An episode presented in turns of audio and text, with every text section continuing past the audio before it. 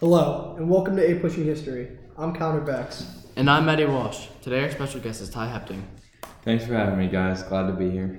Today, we, we will be talking about the role of women in the Confederacy during the Civil War. Let's jump into it. How you doing today, Ty? I'm doing well, Connor. Thanks for having me. Of course, we always love to learn about women's history. Let's begin with some context. To start off, it's important to know that women used to be treated awfully. They had no rights, no freedom, and were completely dominated by men. The role of women began to change slightly during the westward expansion as they transitioned away from the housewife lifestyle. But even with this slight change, the inequality and domination were still powered by men. The moment where they really started to make a difference is what we will elaborate on in this episode. In the South, the economy was focused around farming. The rich had large plantations, and the common man had reasonably sized farms. Women's job at the time was to work around the home and take care of the kids. Depending on the wealth of the family, women would also own slaves as well as be housemaids. Now, Ty, were women focused on fighting for their equality with men? The movement towards equality between men and women throughout the country had signs of life during this time.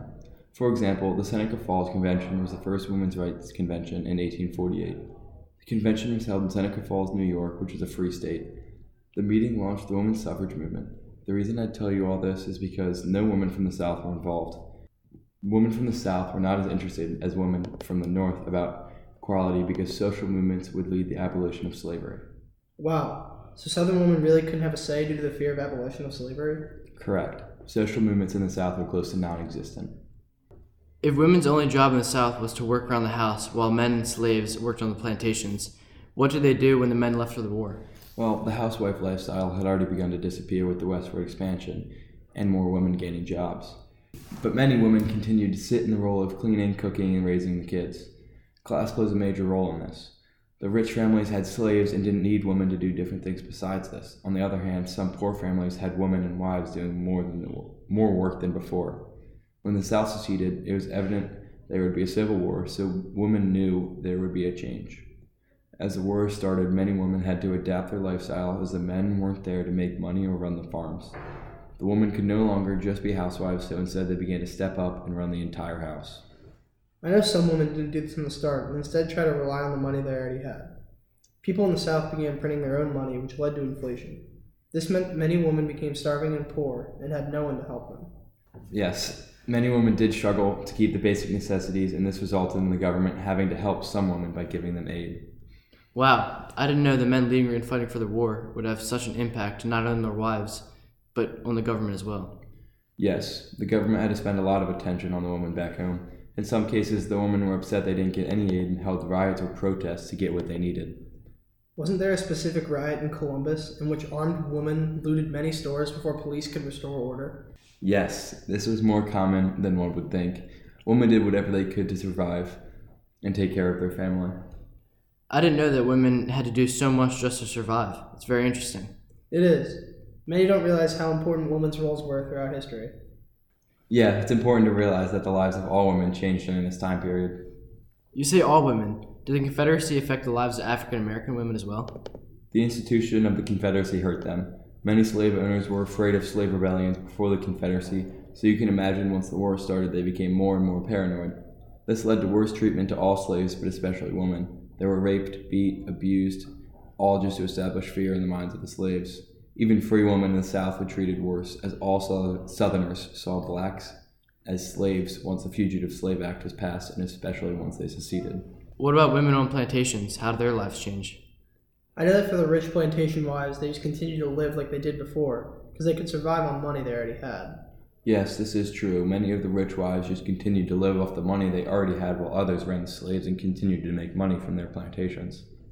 And what about poor women? How, did the war benefit or challenge their lives? Uh, for poor women in the South, their lives were completely changed. Like I said before, they didn't have any resources or any way to make money. I mentioned this a little earlier, but this all led to the bread riots. What exactly were the bread riots? The bread riots were an uprising of poor women in the South looting and robbing stores to get what they needed. Specifically, in 1863 in Richmond, a group of 5,000 people, mostly poor women, went into town and stole food, clothes, and even jewelry. This lasted until the Southern militia could restore order. In the end, $10,000 worth of goods were stolen. Wow, we spoke of this earlier, but I didn't realize exactly how large these riots were.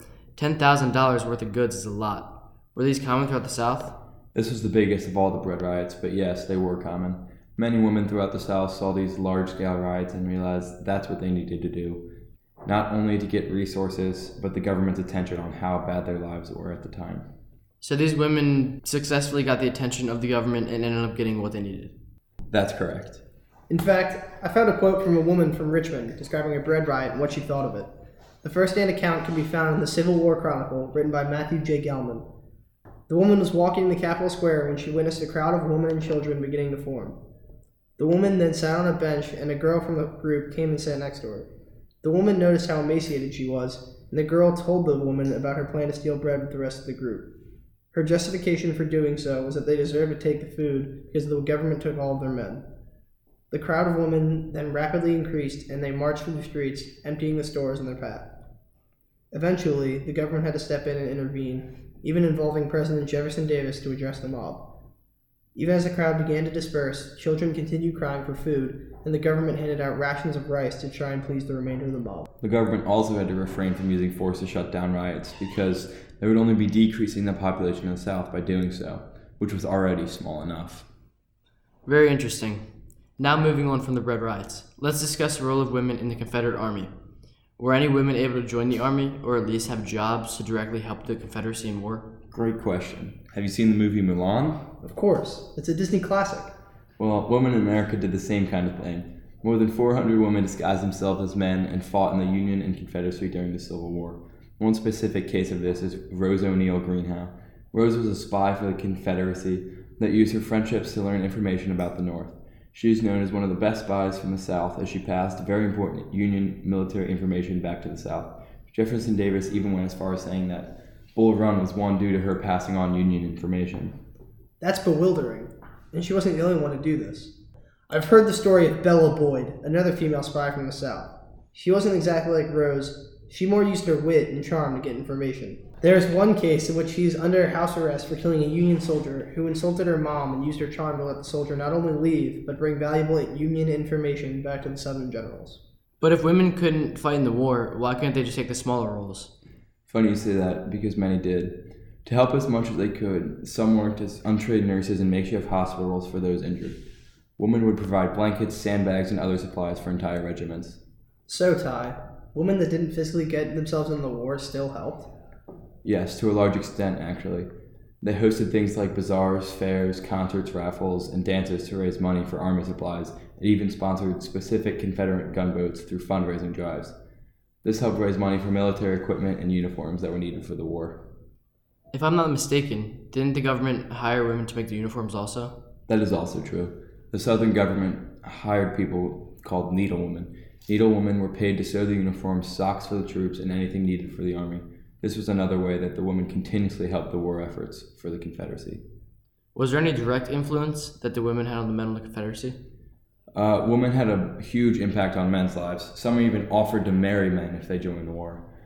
Like I said earlier, they raised money for the men in the army in general, but they also created organizations and groups of people to help the men in the war. So, do you think that the women impacted specific men or the entire army more? That's a great question. I think that they impacted the entire army more because they not only raised money and made their uniforms, but some were spies, some fought, some were nurses, and some maintained the houses, which let more men join the army. Yeah, I would have the same answer that they did impact the men individually, but they had a greater impact on the entire army. So basically, women were a huge part of the war, and many don't give them credit for this. Yes, not many realized the impact that they had till much longer after the war. And I hate to do this, but we're out of time. I believe so. I had a great time. Thank you for having me. Thank you for coming. Always great to get some help from a professional. Indeed. To all our listeners, thank you for tuning in. This has been A Pushing History. Have a great day.